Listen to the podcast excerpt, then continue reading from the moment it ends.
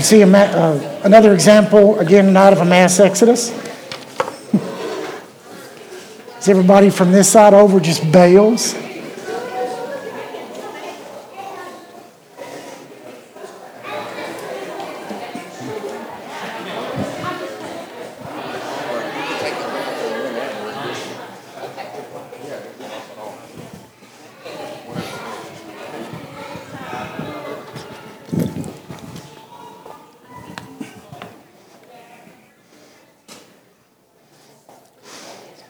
Before we get started tonight, I've been asked to make a little announcement, or it's a big announcement actually.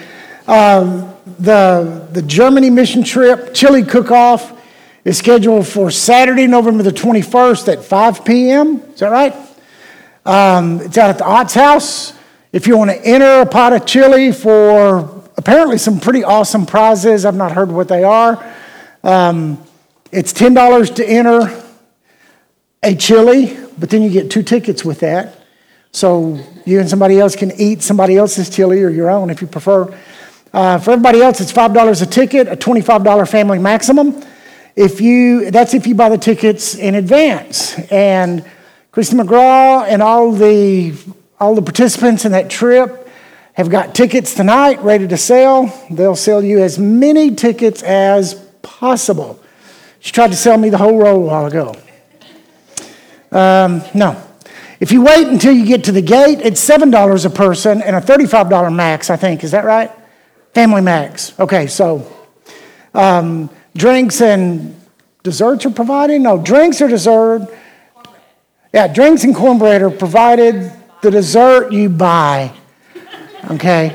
So I told Christy that we, we, we need to plan a, a pie auction sometime. That works really good. Um, so let's, let, let's continue to pitch in and help these seven students, is that right, that are going? Six students and two adults that are, that are going to Germany this summer with I Go Global. And it's, it's going to be a tremendous trip. We need, to, we need to get behind them and help with that. So let's go to the Lord with prayer as we get started tonight. Father, again, we come before you and we thank you for your presence in this place tonight. Father, I thank you for the Holy Spirit who will lead us into the truth of your word. Father, I pray that you would move me out of the way. I don't want to speak from anything that I might have conjured up myself, but Father, I pray that you would speak through me uh, the truth of your word. Father, as we look into Zechariah and how you continually draw your people to yourself for your glory and for your kingdom work. Father, I thank you for loving us, and it's in Jesus' name I pray these things. Amen. All right, turn to the book of Zechariah. Um, if you don't know where it is, start in Matthew, back up just a couple of pages. You'll go past Malachi, and then there's um, Zechariah right before that. Uh, we talked last week a little bit of history. Zechariah is the longest of the minor prophets, um, but we see an all too familiar pattern here in Zechariah that we see in all the minor prophets of God's chosen people and what always comes next. Huh? What do they do? What? Stray. Yeah, I was looking for the, the, another S word. Sin, okay? But stray is the same thing, okay? They stray, and there's consequences for that, and then God calls them back from those consequences, and there's a remnant preserved. And we see the same thing in Zechariah here. Um, but that, that, that whole uh, pattern of sin being consequences, you know, consequences being in place, repentance and forgiveness, uh, that seems like an all too familiar pattern in 2015, not just for God's people in the, in the history of his dealing with them. Um, at least it's an all too familiar pattern for me. And I think if we were honest, we would all see that in our lives. Now, last week we considered the first six chapters of Zechariah and the eight visions from God. And we saw that through these visions, God provided his plan for his people. First of all, in the, in the first vision, there was peace for all of the nations that were enemies of God's people. There was peace there before God judged them. And then in the second and third vision was God dealing with the evil and, and purging the evil from the nations of the, the enemies of his people. Then in visions four and five, right in the middle, we see the visions of the Messiah and how God promised the deliverance through the Messiah. Then in, in vision six and seven, we see God purging the evil from the hearts of his people. So, and that was after them, that, that's taking place after the Messiah.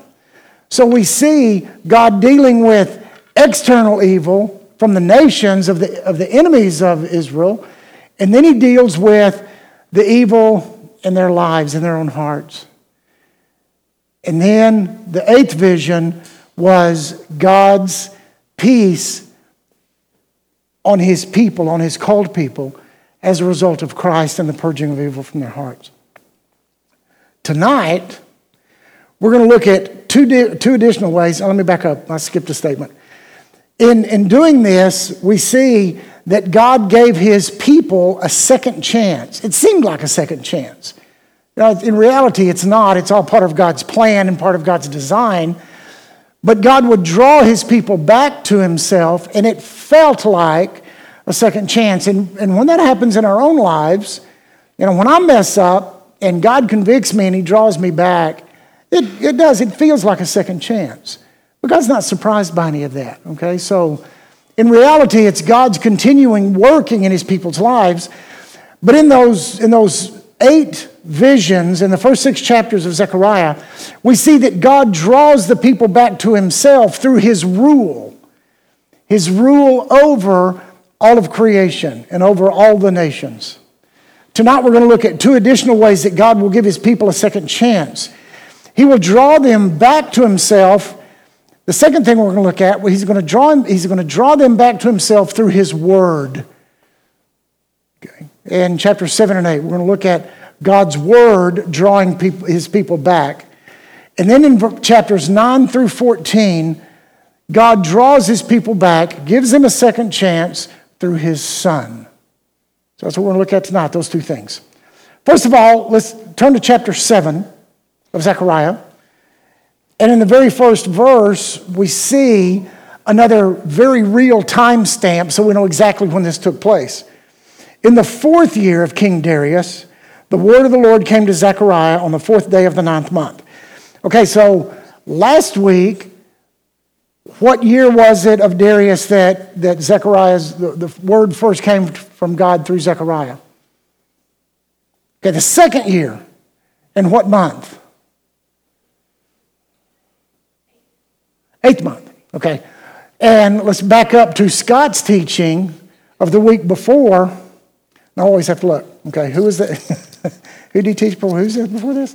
Haggai? Yeah, okay. When did, when did Haggai then prophesy? You're going to have to think back three or four weeks now. What year of Darius? Huh? Second year. Second year. What month? Six month. So there's only two months difference between the time that Haggai first spoke and when Zechariah first spoke. Now, in chapter 7, it's now two years later. Okay, so it's the fourth year of King Darius. So we know when that happens. God speaks clearly in this passage that he has a plan to draw his people back to himself. And again, God is the active agent in this. The people are not saying, you know what? We need to go back to God. No, it's God drawing the people back. He gives them a very specific direction, though. And God points out in here in chapter 7, in verses 9 through 14, that He had spoken the word before, but the people turned a deaf ear to Him. In verse 9, verse, 14, uh, verse 9 through 14, chapter 7. Thus says the Lord of hosts Render true judgments, show kindness and mercy to one another, do not oppress the widow, the father, the fatherless, the sojourner, or the poor, and let none of you devise evil against another in your heart. But they refused to pay attention, and turned a stubborn shoulder and stopped their ears that they might not hear. They made their hearts diamond hard, lest they should hear the law and the words that the Lord of hosts had sent by his Spirit through the former prophets. Therefore, great anger came from the Lord of hosts. As I called and they would not hear, so they called and I would not hear, says the Lord of hosts. And I scattered them with a whirlwind among the nations that they had not known. Thus the land, the land they left was desolate, so that no one went to and fro, and the pleasant land was made desolate. That doesn't sound real good. But then in Zechariah 8, verses 1 through 3, God reveals his love for his people. And the word of the Lord of hosts came, saying, Thus says the Lord of hosts, I am jealous for Zion with great jealousy. I am jealous for her with great wrath. Thus says the Lord, I have returned to Zion and will dwell in the midst of Jerusalem, and Jerusalem shall be called the faithful city and the mountain of the Lord of hosts, the holy mountain. And then again in verses 14 and 15 of chapter 8. For thus says the Lord of hosts, as I purpose to bring disaster as I purposed to bring disaster to you when your fathers provoked me to wrath, and I did not relent, says the Lord of hosts. So again, I have purposed in these days to bring good to Jerusalem and to the house of Judah. Fear not. So again, what are the people supposed to be doing to make this happen? For God to draw them back to Himself, for God to draw them back to Jerusalem, what are the people supposed to be doing?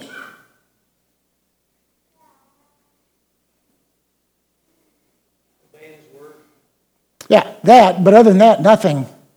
Because again, God's going to be doing this. He, again, He's the active agent. But then he, he does give them direction. And Clay, you're right. There, there, there are things that they're, they're to be doing. Yeah, in verse 16 through 19. These are the things that you shall do speak the truth to one another, render in your gates judgments that are true, and make for peace. Do not devise evil in your hearts against one another. Love no false oath, for all these things I hate, declares the Lord. And the word of the Lord of hosts came to me, saying, Thus says the Lord of hosts, the fast of the fourth month, and the fast of the fifth, fifth, and the fast of the seventh, and the fast of the tenth shall be to the house of Judah seasons of joy and gladness and cheerful feasts. Therefore, love truth and peace. Now, is the result of God drawing them back and them following God's design, is, is the result of this so that the people will be happy? Did God stand there and say, I want you to be happy?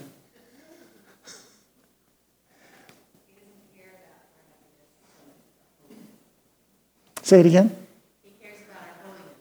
Yes. Yeah. Did he want them to live in, to live in peace and prosperity? Is that part of the promise? All right, everybody do this.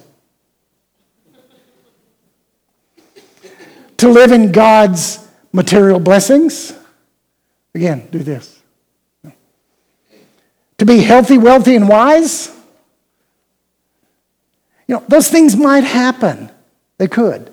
But that's not the purpose of, of God doing this in his people. Look in, look in Zechariah 8, verses 20 through 23. Thus says the Lord of hosts Peoples shall come, even the inhabitants of many cities. The inhabitants of one city shall go to another, saying, Let us go at once to entreat the favor of the Lord and seek the Lord of hosts. I myself am going. Many peoples and strong nations shall come to seek the Lord of hosts in Jerusalem and to entreat the favor of the Lord. Thus says the Lord of hosts In those days, ten men from the nations of every tongue shall take hold of the robe of a Jew, saying, Let us go with you, for we have heard that God is with you. God, in his sovereignty, was giving these people one more opportunity in his kingdom work to draw the nations to himself. That's the reason he chose Israel in the first place. It wasn't because they were someone special. They were not his special little snowflakes that he put together. He called them to demonstrate through them who he was in order to draw the nations to himself. And that's the purpose for God re- drawing them once again, is to draw the nations. It says, 10 men from the nations of every tongue will be drawn to God, drawing them back through his word and for his honor and glory. Okay, that's the second part that he draws them back through his word. The third part we're going to look at tonight in the third section of Zechariah, the second part tonight, third part overall, God gives his people a second chance. He calls them back through his son. Okay. In chapters 9 through 14. Now, in this, in this section, there are two oracles um, in this section of Zechariah. Chapters 9 through 11 is the first oracle, chapters 12 through 14 are the second oracle. Both oracles begin with God's promise of his judgment on Israel's enemies. In Zechariah chapter 9, verses 1 through 8, it says, The word of the Lord is against the hand of Hadrach, and Damascus is its resting place. For the Lord has an eye on mankind and on all the tribes of Israel, and on Hamath also, which borders on it, Tyre and Sidon, though they are very wise. Tyre has built herself a rampart, a rampart and heaped up silver like dust and fine gold like mud in the streets. But behold, the Lord will strip her of her possessions and strike down her power on the sea. She shall be devoured by fire. Ashkelon shall see it and, and be afraid. Gaza too, and shall writhe in ang- anguish. Ekron also, because of its hopes, because its hopes are confounded. The king shall perish from Gaza. Ashkelon shall be uninhabited. A mixed people shall dwell in Ashdod, and I will cut off the pride of Philistia. I will take away its blood from its mouth and its abominations from between its teeth. It too shall be a remnant for our God. It shall be like a clan in Judah, and Ekron will be like the Jebusites. Then I will encamp at my house as a guard, so that none shall march to and fro, no oppressor shall again march over them, for now I see with my own eyes.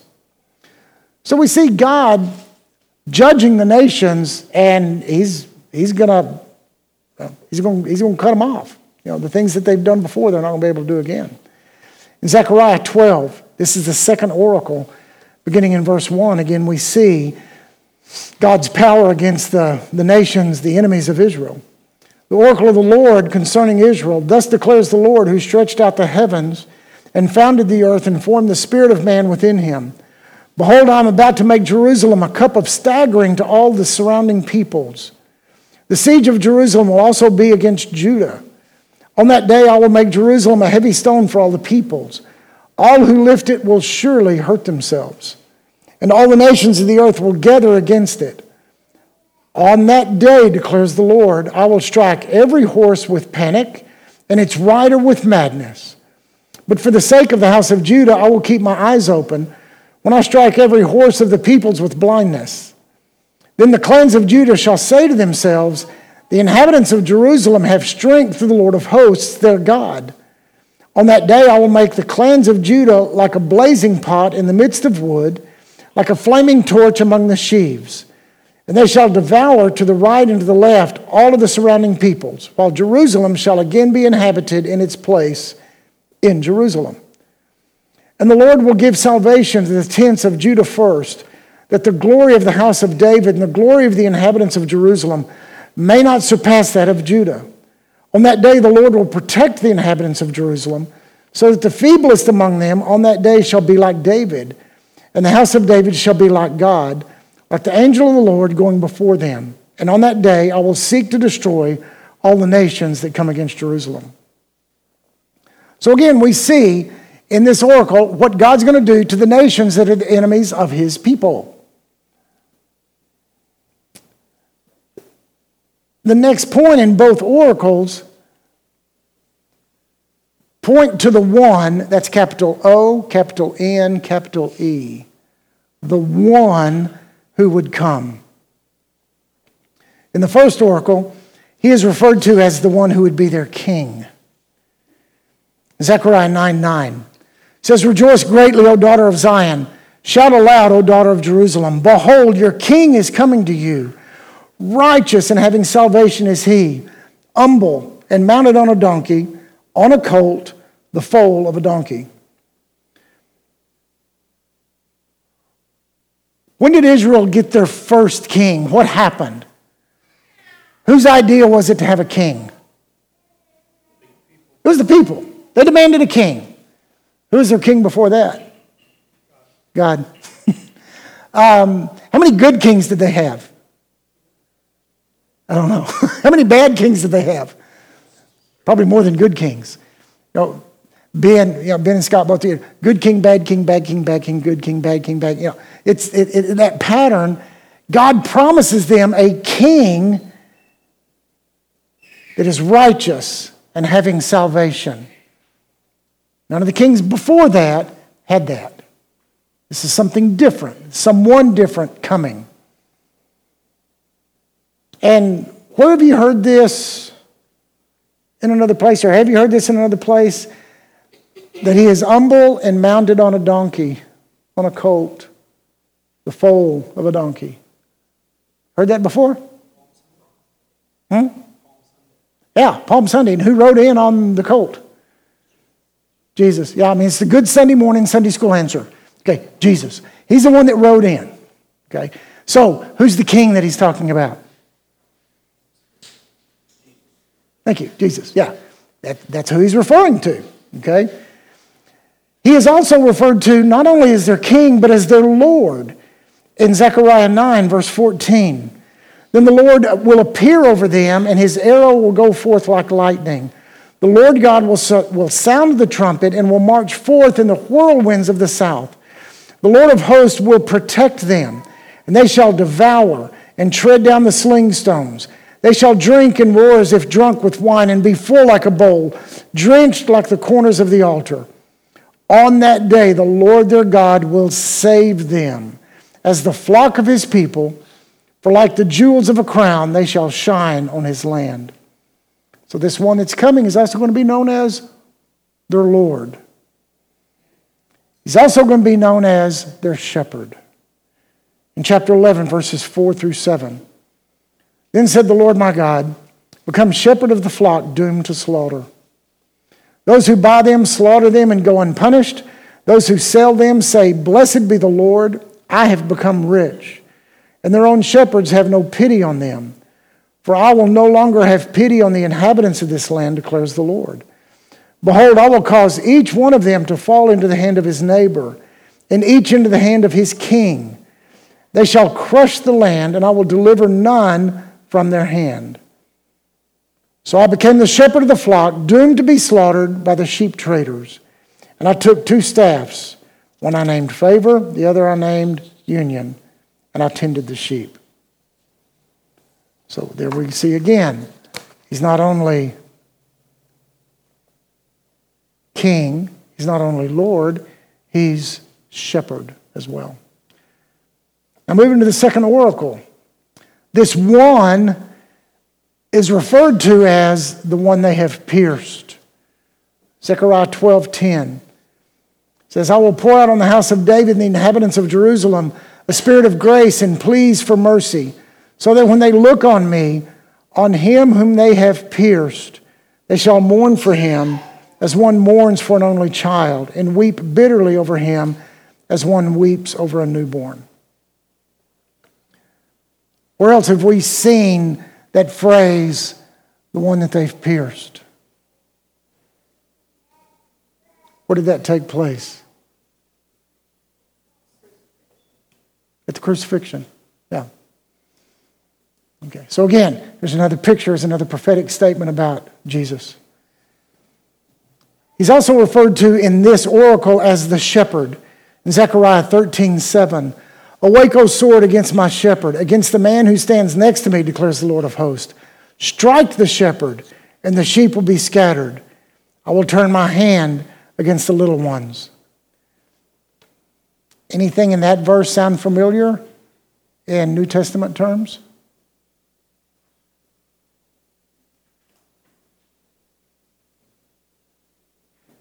Where's the shepherd struck and his flock scattered?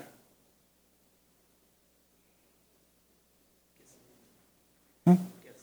Yeah, Gethsemane at at the crucifixion also. When Jesus is struck down and his flock. See, how many disciples were there named at the crucifixion?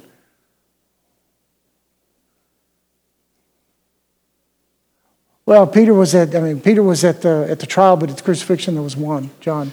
Yeah. All the others are gone. And it wasn't very many days later that Peter said, you know what, I'm going fishing.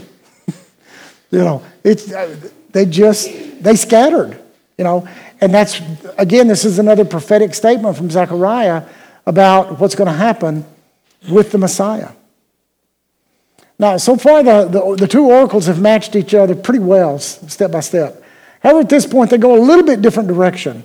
At the end of the first oracle, the divine king is going to be detested by the flock, and they reject him. In Zechariah 11 8, in one month I destroyed the three shepherds, but I became impatient with them, and they also detested me. Right, put on your thinking caps. Where in Jesus' ministry did his flock turn and detest him? We heard that referenced not very, it might have been this last Sunday, but it's been recent. We certainly heard it when we went through the book of John. Huh? Yeah, the revival gone bad. You know, initially, you know, they, they got a free meal. You know, the free lunch bunch showed up. They got fed. All kinds of things were going on, and they were all excited, and Jesus was telling them all this stuff. And then he started revealing truth to them and not only did they just turn away from him, they started picking up rocks. So, yeah, that's, that's the revival gone bad. They detested, they went from loving and following and shouting Hosanna and, you know, the palm leaves flying to, that actually took place later, but, but to detesting him and trying to kill him. So, again, we see another picture of a future event in the life of Jesus and his ministry as Messiah. In the second oracle, their rejection of the shepherd is much worse than just detesting. We've already seen this in, in Zechariah 12:10, we read a few minutes ago, that he is pierced Again, read, read 12:10 with me again. I will pour, on, pour out on the house of David and the inhabitants of Jerusalem a spirit of grace and pleas for mercy. So when they look on me, on him whom they have pierced, they shall mourn for him, as one mourns for an only child, and weep bitterly over him, as one weeps for a newborn. Not only was he pierced, but he was also struck in 13.7, Zechariah 13.7. Awake, O sword, against my shepherd, against the man who stands next to me, declares the Lord of hosts. Strike the shepherd, and the sheep will be scattered. I will turn my hand against the little one. That sounds pretty bad. It sounds real bad. However, it does not end on this note. The good news is still coming. In fact, at the end of the second oracle, God reveals that the shepherd king is not rejected. In fact, the prophet describes a celebration of the day of the Lord and the consummation of the kingdom. Just as we have seen in the previous two sections of Zechariah, this third section ends with the Lord reigning over all.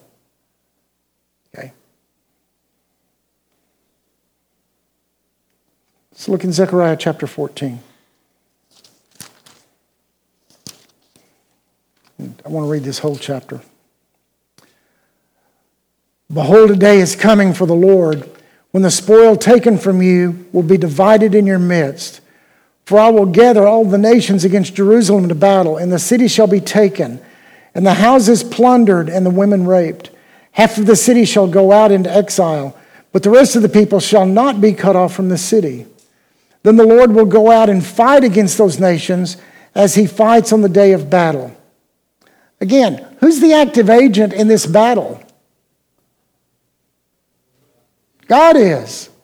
You know, again, just like we saw in the, in the beginning of Zechariah, you know, Zechariah was told, watch and hear. Look and hear what, what, what, what I'm going to do. Okay. This is God's action. He's the active agent. He's the one that's going to battle.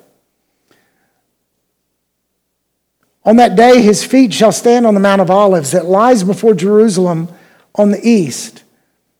And the Mount of Olives shall be split in two from west, from east to west, by a very wide valley, so that one half of the mountain shall move northward, and the other half move southward. And you shall flee to the valley of my mountains, for the valley of the mountains shall reach to Azal. And you shall flee as you fled from the earthquake in the days of Uzziah, king of Judah. Then the Lord my God will come, and all the holy ones with him. On that day there shall be no light, cold, or frost. And there shall be a unique day which is known to the Lord, neither day nor night, but at evening time there shall be light. On that day living water shall flow out from Jerusalem, half of them to the eastern sea, and half of them to the western sea. It shall continue in summer as in winter. And the Lord will be king over all the earth. On that day, the Lord will be, will be one and his name one. The whole land shall be turned into a plain from, from Gibeah to Rimmon, south of Jerusalem. But Jerusalem shall remain aloft on its site, from the gate of Benjamin to the place of the former gate, to the corner gate, and from the tower of Han- Hananel to the king's wine presses. And it shall be inhabited for there shall never again be a decree of utter destruction. Jerusalem shall dwell in security. And this shall be the plague with which the Lord shall strike all the peoples that wage war against Jerusalem. Their flesh will rot while they are still standing on their feet. Their eyes will rot in their sockets.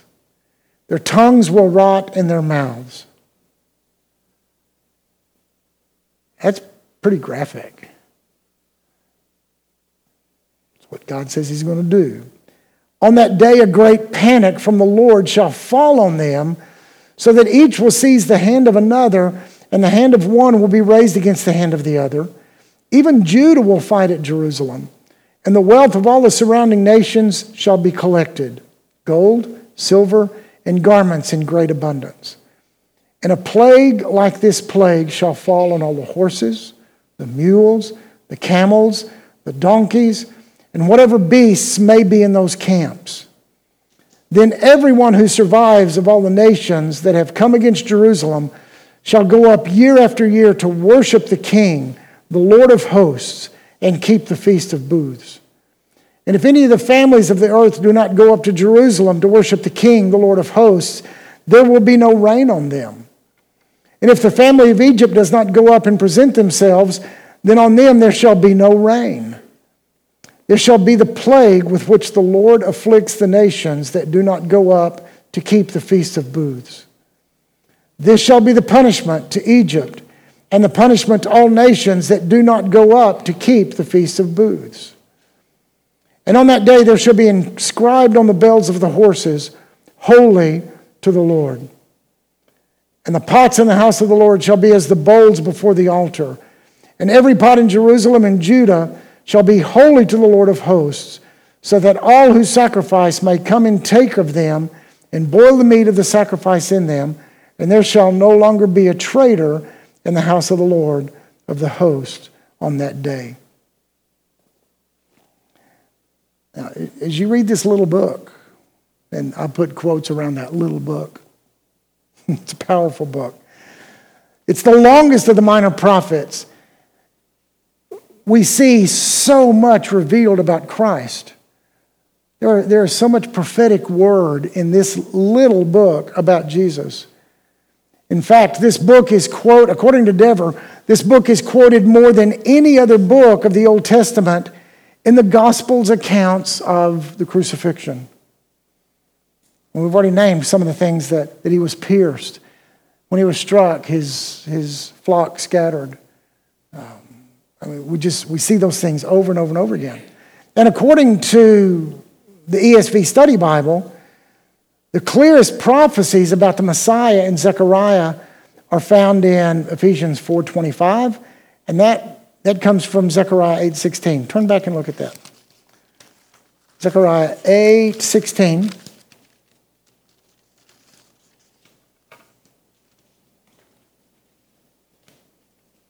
These are the things that you shall do. Speak the truth to one another, render in your gates judgments that are true and make for peace. Okay, that's also spoken, that's spoken in Ephesians 4.25 about speaking truth. Okay.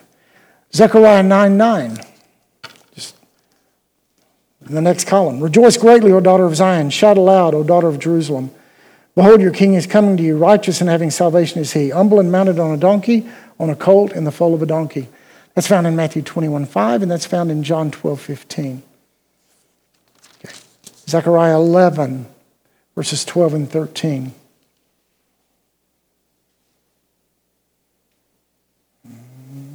And I said to them, If it seems good to you, give me my wages. If not, keep them. And they weighed out as my wages 30 pieces of silver. The Lord said to me, Throw it, on, throw it to the potter, the, Lord, the lordly price at which I was priced by them. So I took the 30 pieces of silver and threw them into the house of the Lord to the potter. We see that, the 30 pieces of silver. Um, we see that in Matthew 29, 9 through 10. In Zechariah 12, 10. It's another prophetic passage. And I will pour out on the house of David and the inhabitants of Jerusalem a spirit of grace and pleas for mercy so when they look on me, on whom they have pierced, they shall mourn for him as one mourns for an only child. We see that specifically in John 19 37. There are numerous passages that we see, and we, we get a clear picture of the Messiah through Zechariah. In there's not really a time stamp on, on chapters 9 through 14. A lot of scholars believe this is sometime after, you know, significantly later than even verses or chapters eight and or seven and eight um, in the fourth year of King Darius. But it's still, you know, it's still long before Jesus showed up, and we see that. But there are also numerous allusions to the writings in, in Zechariah in the New Testament. Um, Dever quotes several uh, people to say that the estimate is that about 54 passages from Zechariah are echoed in about 67 different places in the New Testament. And most of those are in Revelation. So you know, we hadn't got time to dig through all of those tonight, um, but I would challenge you dig through this little book and see how God is revealing what He's going to do, not just in the lives of the people of Israel, you know, 500 years BC. But what God is doing now, what He did 2,000 years ago, what He's doing now, what He's going to do in the future. I'm sorry? Yeah, it's one, it's one of the feasts of the tabernacle. Do you? Oh, yeah, that's right. Yeah that they didn't have homes. They had to.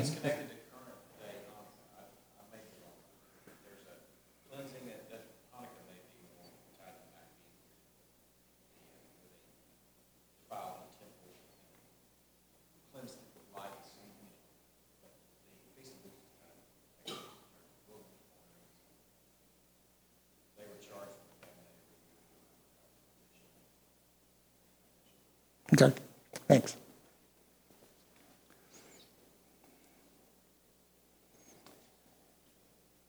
One of the things that really spoke to me as I, as I read through this and worked through this is the fact that God reached way, way, way down for his people. It reminded me that God reaches way, way, way down for me. Yeah, he did. He reveals his plan through his rule. He reveals his plan and drawing us back through his word and he reveals his plan and drawing us back through his son. It's the only chance we have. That's the only chance anybody in the world has, is that God reaches down, we've talked about this, surgically picking that person, saying, You're mine. You know, and the cool thing is, he knew that name before he spoke creation into existence. You know, that, you know, and Ben used the word this morning in our prayer time. Ben used that word scandalous. That, that, that's the scandal aspect of the gospel. That God knows how far He has to reach down for us, and He chooses to anyway. Do I benefit from that? Yeah, but is that the reason? No, it's for God's glory. You know, it's to glorify Him. And that just, you know, and uh, I can get speechless. No, really, I can. Seriously. At times. when, when you stop and consider exactly what God has done and what God continues to do. Um, and his design, and this is the part that just really blows me away. His design is to perfect us. You know, we see in Philippians 1 6 that when we're confident of this very thing, that he who began a good work in you will continue to perfect it till the day of Christ Jesus. That's his design, that's his purpose, that's his plan, is to perfect us. And he continues to draw us back. I'm going to go back and I want to look at the first and the last verse of, of the song that that Corey sang, that we sang with Corey tonight. And this is where we're going to close tonight. How deep the Father's love for us, how vast beyond all measure. That he should give his only Son to make a wretch his treasure. Which wretch is he talking about? Raise your hand. yeah. It's me. Yeah. It's all of us, every single one of us. You know, it, he did that to make a wretch his treasure. Again, that's the scandal of the gospel. The last verse Why should I gain from his reward? I cannot give an answer. But this I know with all my heart his wounds have paid my ransom. There's not thing one I can do to gain that. Not thing one any of us can do to gain that. It's through the stripes, the wounds, the sacrifice of Jesus on the cross. And, folks, that is an incredible, marvelous truth that needs to be shared. Yes, sir.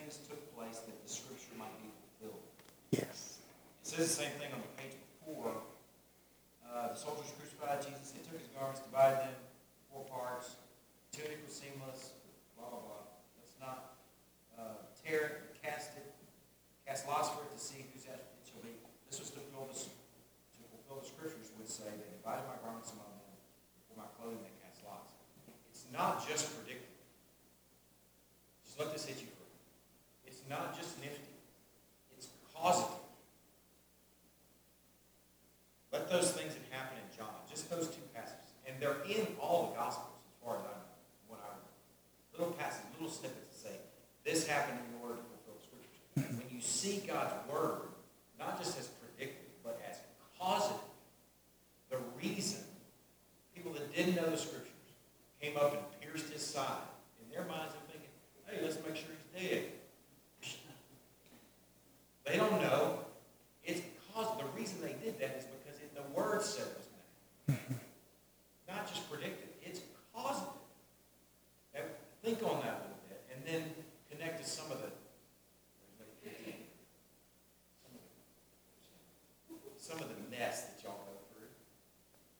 The mess that we bear with one another. That I, you know, we're, a lot of us are familiar with each other's hard stuff we're on. And then you look at God's word that says he works all things together for good for those who are called into according to your purpose. It's not just predicted.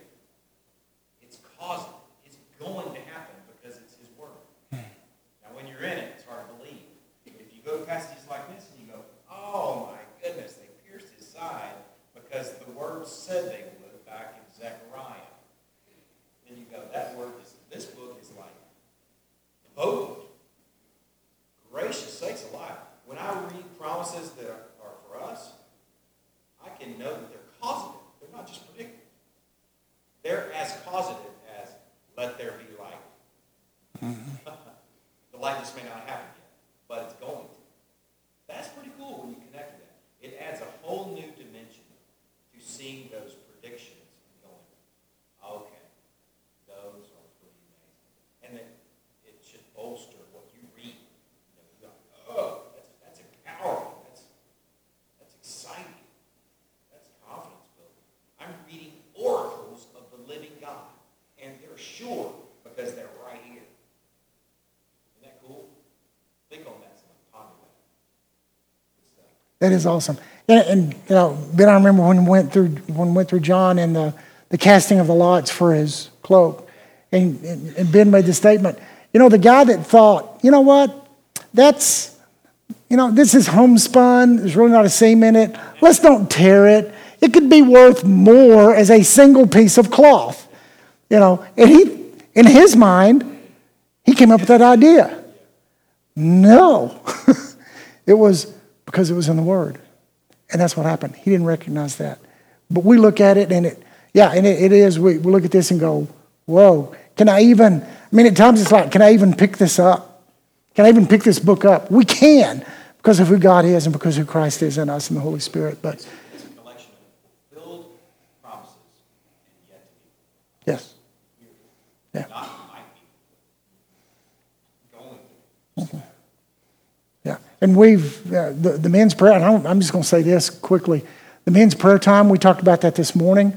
Of, you know, some people have started sending some requests in for, for the men's prayer time of the morning. And we've seen answered prayers time after time after time after time. And it's not us praying. I mean, it's a part of it, and I don't know what part of it it is, but it's God working. He still works. You know, so if you have something that's a need, bring it. Bring it. Because, People bring in stuff, and we're actually seeing it as, hey, we've been working at it for a while. But we're doing work now. We show up on Wednesday mornings, like, all right, look at this. Let's, let's do a deal and record this. And then we're also in the middle of those accounting, recounting what God has already done, the stuff we prayed for last week. It's crazy. So bring us your mess. Let us Yeah. yeah, because you're not bringing it to us, you're bringing it to God. You know, and that, that's what's so cool. All right. Any other word tonight? Thoughts, I questions? just had a comment. I just think that it's so powerful that we see all of this on this side of the cross. You know, you just got to think about when they're hearing these prophetic words at that time, were they confused? You know? Did they really know what was being spoken? we see it on both sides. Just and I think about Christ as he was talking to his disciples, he was saying some things that was confused with it, and he said, "Well, we don't. What are you talking about? How are you? What are you speaking of?" And I kind of wonder, as they heard these words coming from prophets about some very strange things that were about to happen, um, it's just a call to believe and to have faith. But I think it's really cool how we see it. We see the whole picture. And it's just, um, it should increase our faith. You know, having hope in things we can't see is, is uh, anyways, just, it's just a thought as I, as I think about the people that are hearing those words back then.